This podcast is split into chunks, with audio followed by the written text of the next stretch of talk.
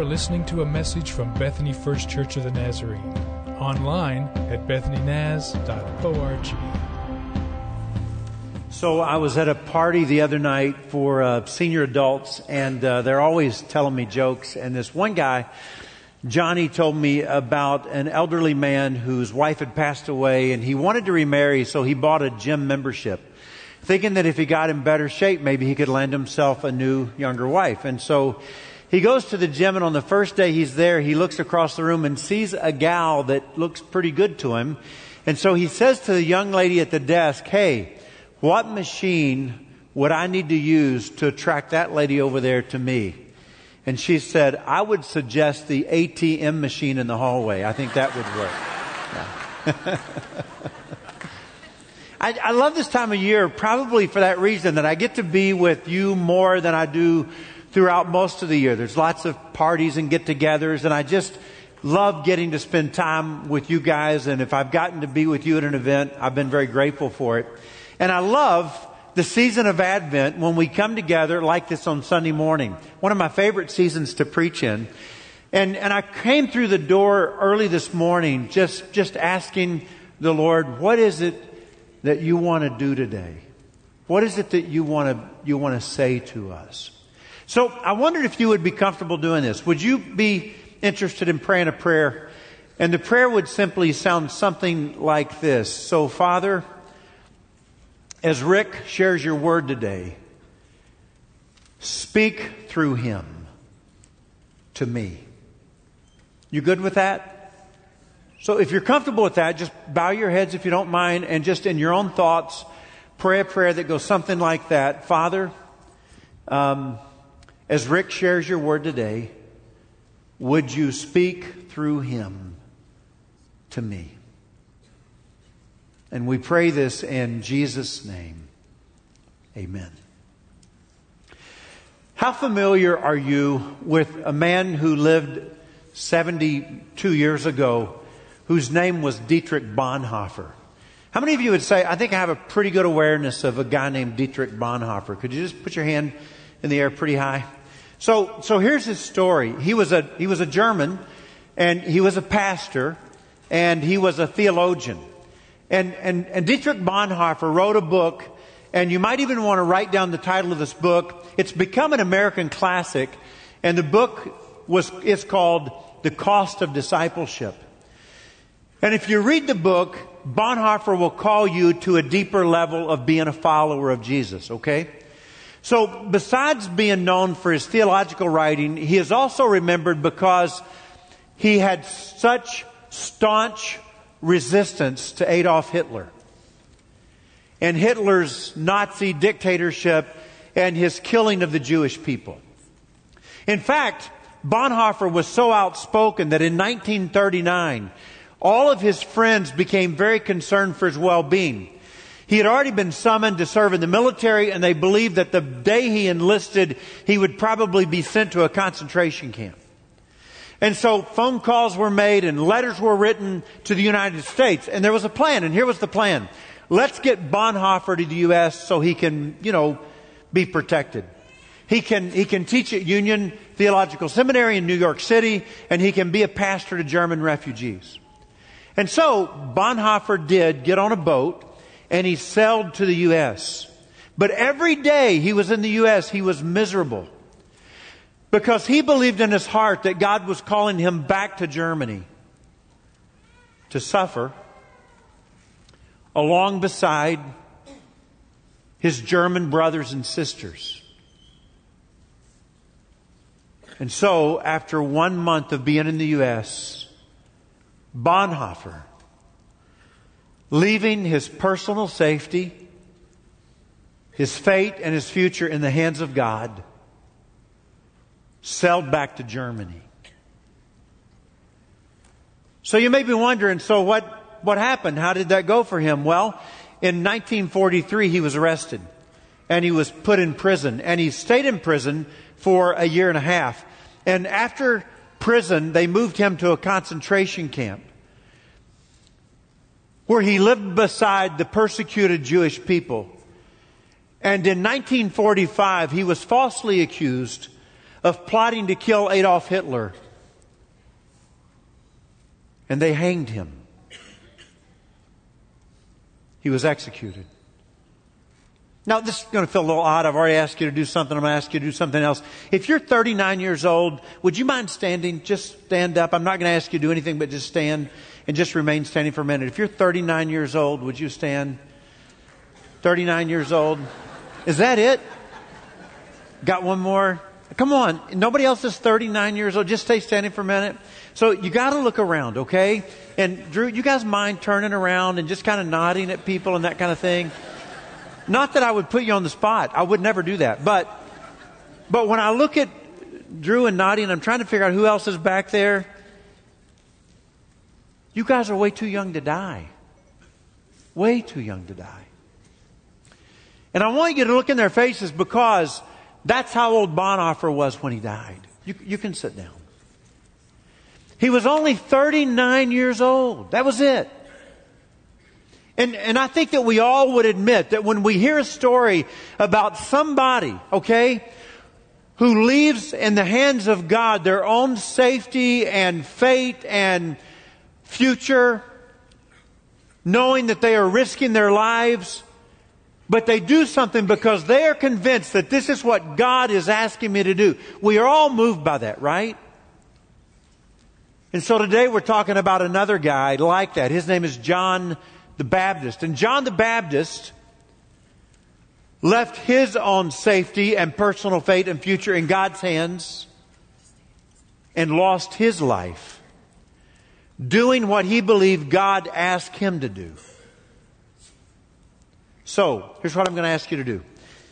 One third favor, I guess. I'm going to ask you to take out that worship folder you're given when you came in or a phone or something, and I'm going to ask everybody to write something down, okay?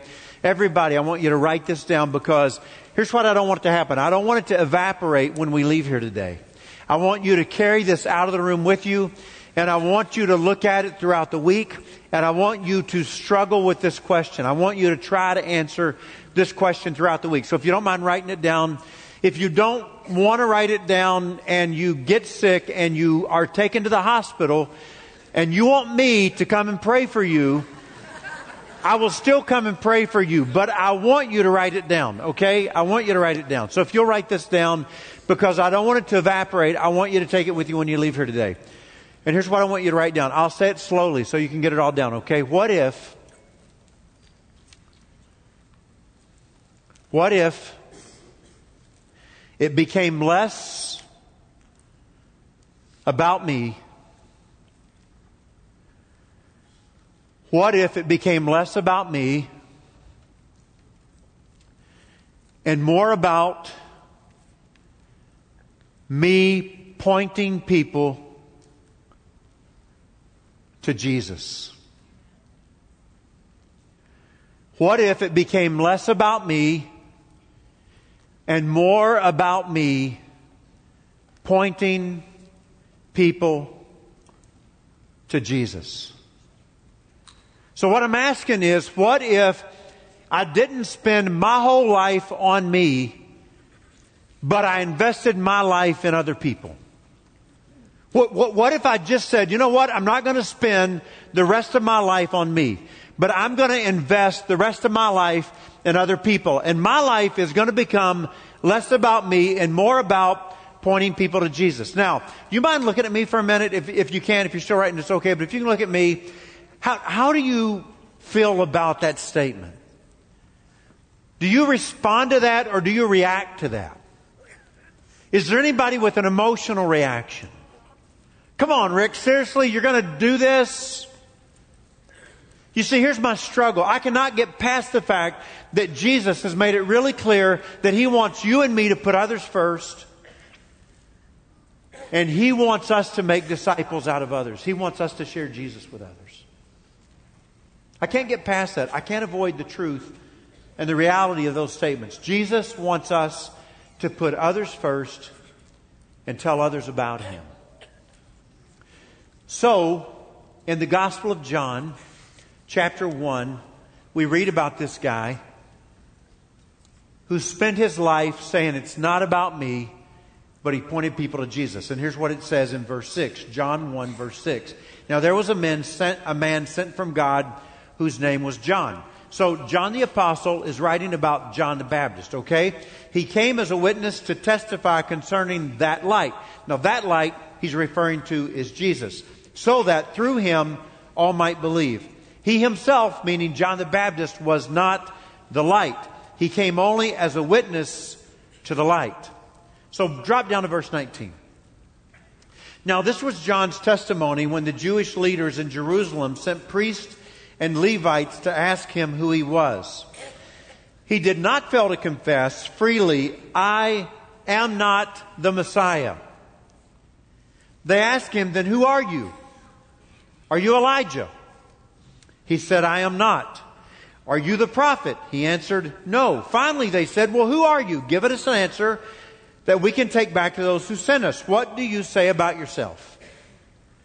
And John replied in the words of Isaiah the prophet I am the voice of one calling in the wilderness, make straight the way for the Lord. Now, the Pharisees who had been sent questioned him.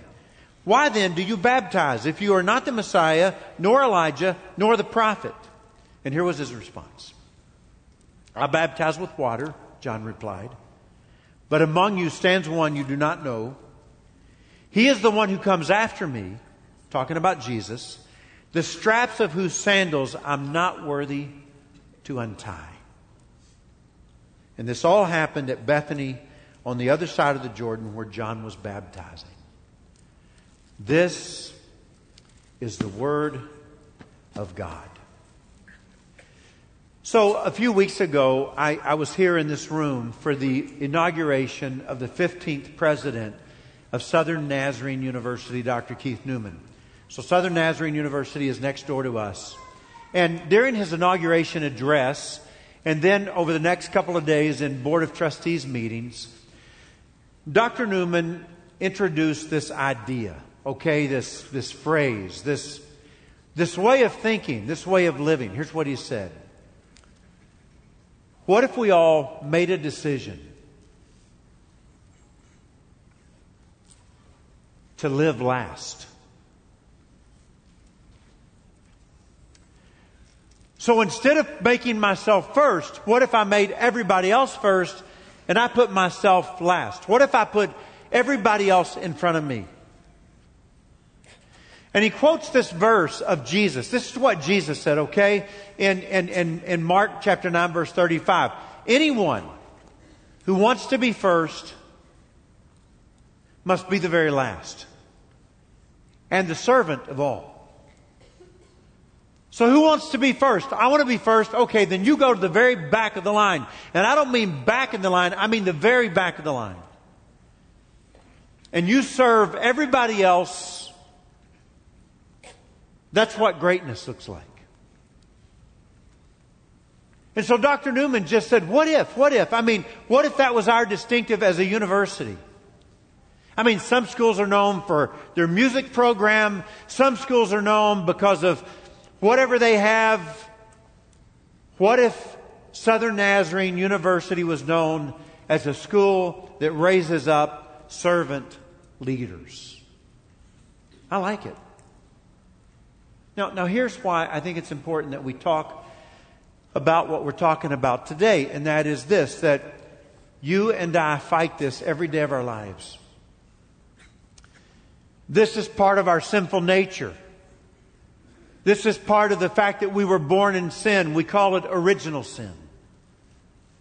Because you and I struggle every day of our lives to say, no, not, not others first, it, it's me first.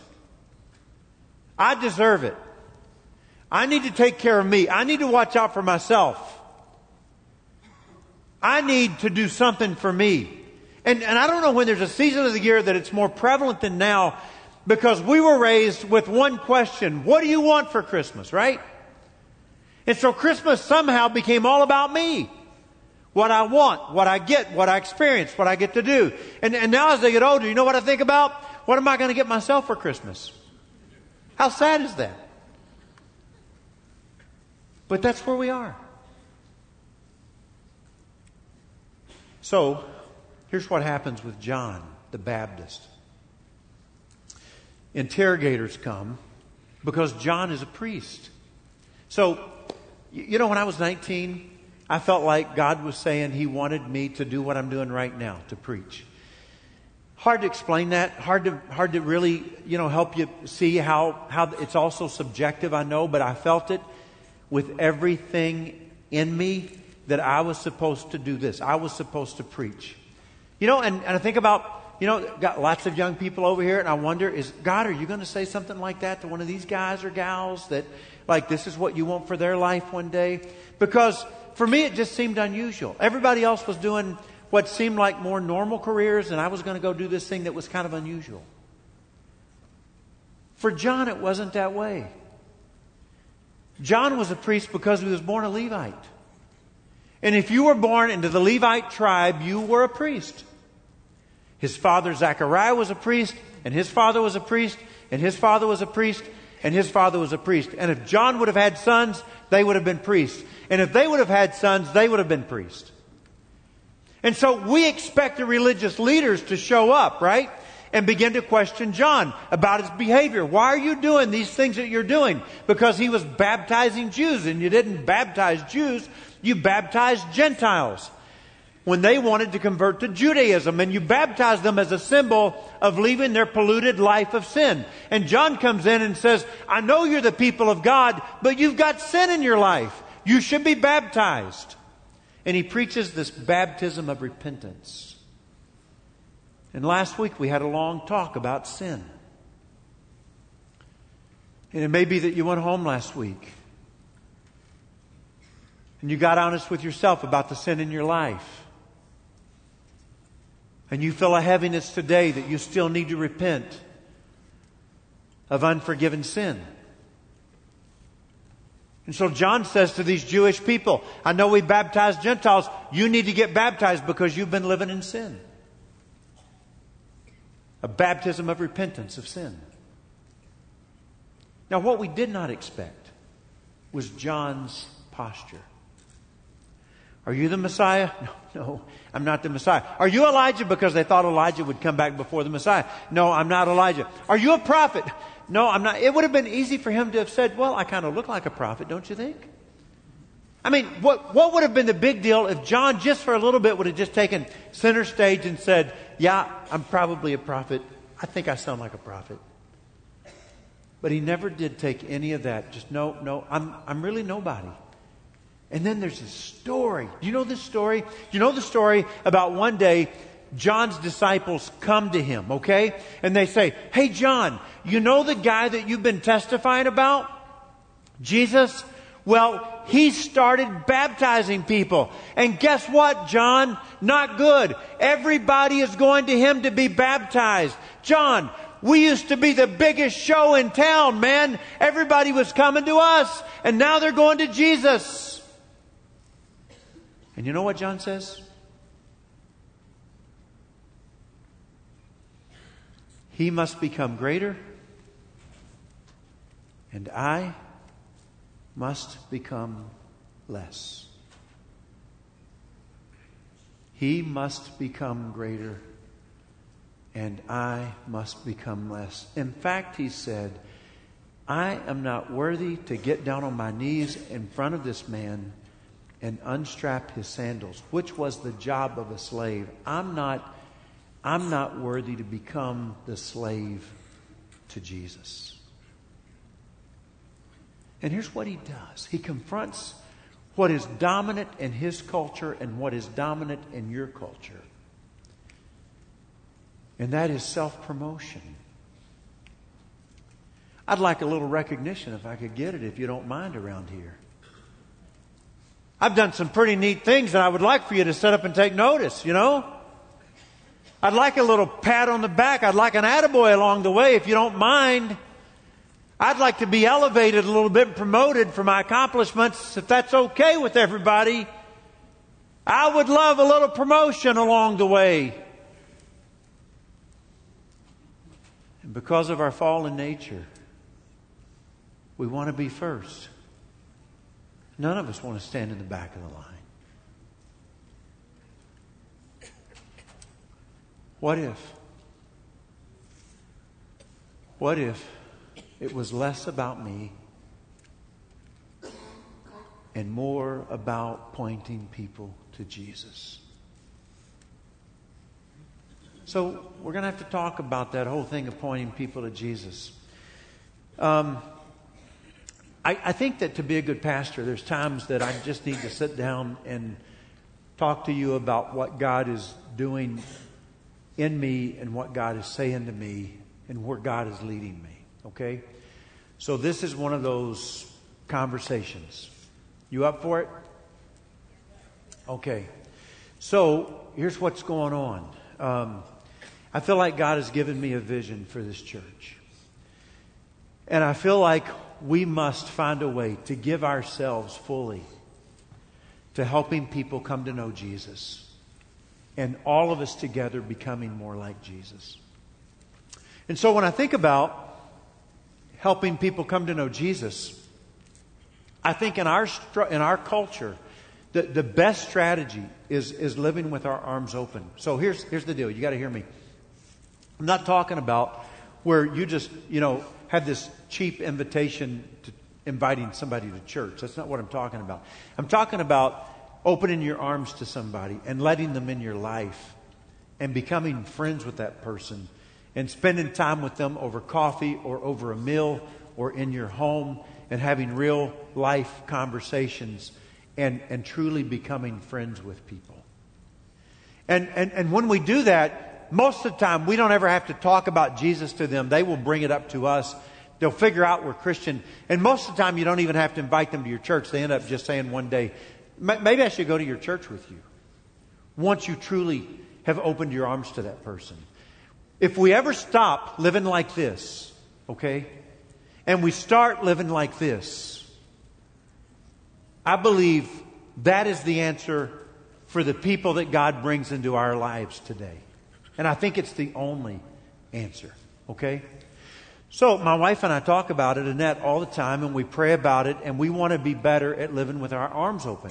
And I've told you, you know, just being honest with you, that that I, I don't feel like that I'm I'm the best at living this way, but I want to be great at living this way. I want, I want to help people come to know Jesus. And so, um, over the last couple of months, I've been going through uh, this thought process, and and I realized that um, that when I do things like lose weight, um, so recently I got to this place of well, you need to lose ten pounds or you got to buy clothes. Make up your mind; it's one of the two. And so I decided I would give it a shot at losing a few pounds. And so what I realized about losing some weight was that the reason I think I was successful is because I wrote down literally everything I ate for about four weeks. Everything I ate, wrote it down. Kept it in my phone. I tracked. And so I've also noticed that when I want to do better in managing money, uh, that if I track spending, that I do much better managing money. And, and if I pay more attention to, uh, to my budget, I do much better. So I'm just tracking everything that I do. And, and I've noticed that, that that makes a huge difference. And I actually save money when I track better, okay? And so I begin to ask the question, what about, what if I tracked this? What if I tracked living with my arms open? What if, what if I wrote every day about trying to share Jesus with others, help others come to know Jesus.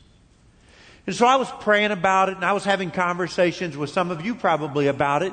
And, uh, and, and, and I was moving in that direction. And one day I went to a lunch and at the lunch, somebody said, there's a gift for you in the middle of the table. And it was this. It's a journal. I like it because it's red. It tells me that it's urgent. It's important.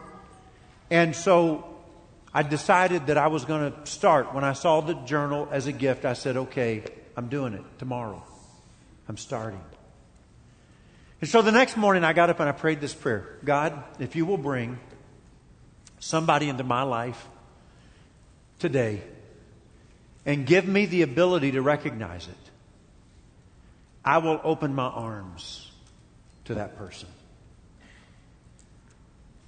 That's what I wrote in my journal and I took off on the day. And I want you to know that only a few hours into that day, I had this thought standing in front of a young woman, and I felt that God was putting that thought in my mind. I felt God was speaking to me, and it was just simply these words There she is. And I stood there looking at that young woman, thinking to myself, you know what? I think that's her. I think that's who I am supposed to open my arms to today. And so, to the best of my ability, I just tried to be kind and warm and inviting and Jesus in any way that I could in that situation. And the next day, I found myself in a situation later in the day with a man standing in front of me, and I felt like God said, That's him. And I remember thinking, You know, I think that's right. And I came home, and the next morning, I would get up every morning, I would write about it. Just a very small paragraph, probably not even legible for most of you to read my writing. I would just write about whatever I felt like God was saying to me. I would pray for them, and I would ask God, What is the next step? And after a few days, I had nobody to come into my life. It felt strange. And I, and I was meeting with David Bond, who is, who is my accountability partner in this process. And I said to David, it's like I've kind of gone dry for a few days. It's like God's not bringing somebody new. And, and as David and I talked and we prayed together, I felt like God was saying, well, what about those people I've been bringing into your life? What are you going to do with them? What are the next steps to truly open your arms to them and make time and space for them in your life? I said, Lord, I think I hear you. I think that's what you're asking me to do. And I began to do that. And I would flip back through the other days and I would say, okay, Lord, today here's what I think I can do. And I want you to know that after several weeks, I am having, listen to me, okay? Faith conversations with people who do not profess to be Christian. When I talk to people about life and faith and they say to me, no, I'm, I'm, not a, I'm not a Christian. I've never asked Jesus to forgive me of my sins or I'm not following. I'm having faith conversations with people like that. And you say, Rick, what, why are you doing that? Because that's who I want to be. And the reason I want to be that person is because that's what Jesus calls me to be. Rick, what if it became less about you and what if it became more about pointing people to Jesus? And so, if you ask me, Rick, who are you? What do you have to say about yourself? That's what I want to one day be able to say about myself. I am a person who is continually moving in a direction that says it is less about me and it is more about pointing people to Jesus. I think it's an awesome question to ask. And that's what they asked John the Baptist. John, who are you? What do you have to say about yourself? And so, if I said to you, would you just look me in the eye for a couple of seconds and let me ask you the question, who are you and what do you have to say about yourself? How would you define yourself? How would you describe who you are and what your life is about and what your purpose is and what your goals are and who do you want to be? And what if God brought us to a place that we said, Every day I'm moving in a direction that says it is less about me and it is more about pointing people to Jesus. Wow.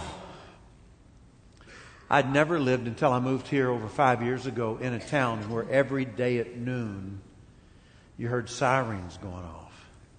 I mean, the first few days we were here, we were like, you know, what's up? You know, but I'm glad we have sirens at noon because of the tornadoes that visit us often here in Oklahoma, right? And you know what John says? That's who I am. I'm like a siren, you know. I am the voice of one calling in the wilderness. Get yourself ready because God is going to do something new.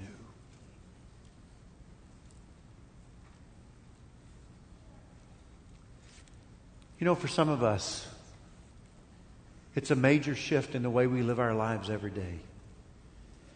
I mean, some of you are looking at me right now and you have attended church most of your lives, some of you. Some of you have been newer to church, but you're saying, Rick, if I actually begin to live my life, that it became less about me and more about pointing Jesus, people to Jesus and opening arms. That would be a huge shift for me. That would be a totally other way to live my life. I don't live my life that way right now. I can't get over Bob Goff's words. The love does, Bob Goff. He said, One day I realized that I have spent most of my life, spent most of my life trying to avoid the same kind of people that Jesus spent most of his life trying to engage. One day, I realized that I had spent most of my life trying to avoid the very same kind of people that Jesus spent most of his life trying to engage. All right, let me, let me wind down and bring this home, okay? Do you know what Dietrich Bonhoeffer, John the Baptist, and Jesus Christ have in common?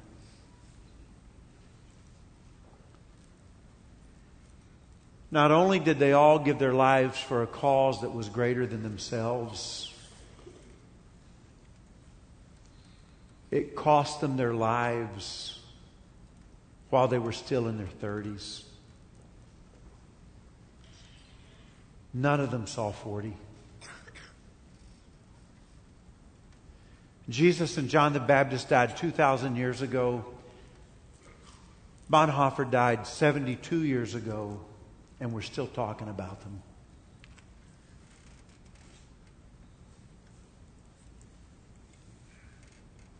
Because one day they faced a question that said, What if it's less about me and more about others? and the greatest need in their life. So if I just spent the rest of my life not on me, but if I invested in others, what would God do through me? Wow. So I don't, I don't know. I don't know this morning. I, I, I'd love to, to say to you, you got a lot of life in front of you, most likely. What are you going to do with it? Um, you might be saying, how? I, I don't know. Uh, I, I, don't know if a journal is for you. It, it's something that, that I'm, I'm doing, but I'm, be honest with you, I'm just trying to do anything at this point in my life.